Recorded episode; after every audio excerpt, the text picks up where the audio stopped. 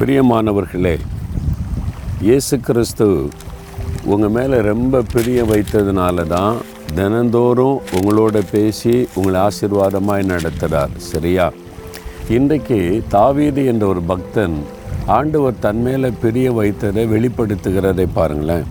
ரெண்டு சாமுவேல் இருபத்தி ரெண்டாம் அதிகாரம் இருபதாம் வசனத்தில் என்மேல் அவர் பிரியமாய் இருந்தபடியால் விசாலமான இடத்தில் என்னை கொண்டு வந்து என்னை தப்பு வைத்தார். உங்கள் மேலே அவர் பிரியமாக இருக்கிறார்ல? அவர் பிரியமாக இருக்கிறனால தான் தினந்தோறும் பேசுகிறார். அப்போ ஆண்டவர் பிரியமாக இருந்து என்ன செய்வாராம்? விசாலமான இடத்திலே கொண்டு வந்து வைத்து தப்பு வைப்பார். நெருக்கமான பாதையில் நடக்கிறீங்களா? எனக்கு அப்படியே வாழ்க்கையே ஒரு நெருக்கமாக இருக்குது. என்ன பண்டத்தில் கலங்குறீங்களா? அவர் விசாலமான வழியில் உங்களை நடத்துவார்.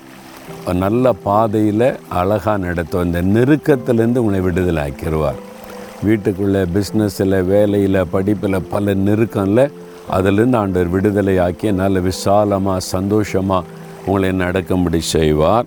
அது மாத்திரம் இல்லை ஆண்டவர் தப்பு வைப்பாராம்.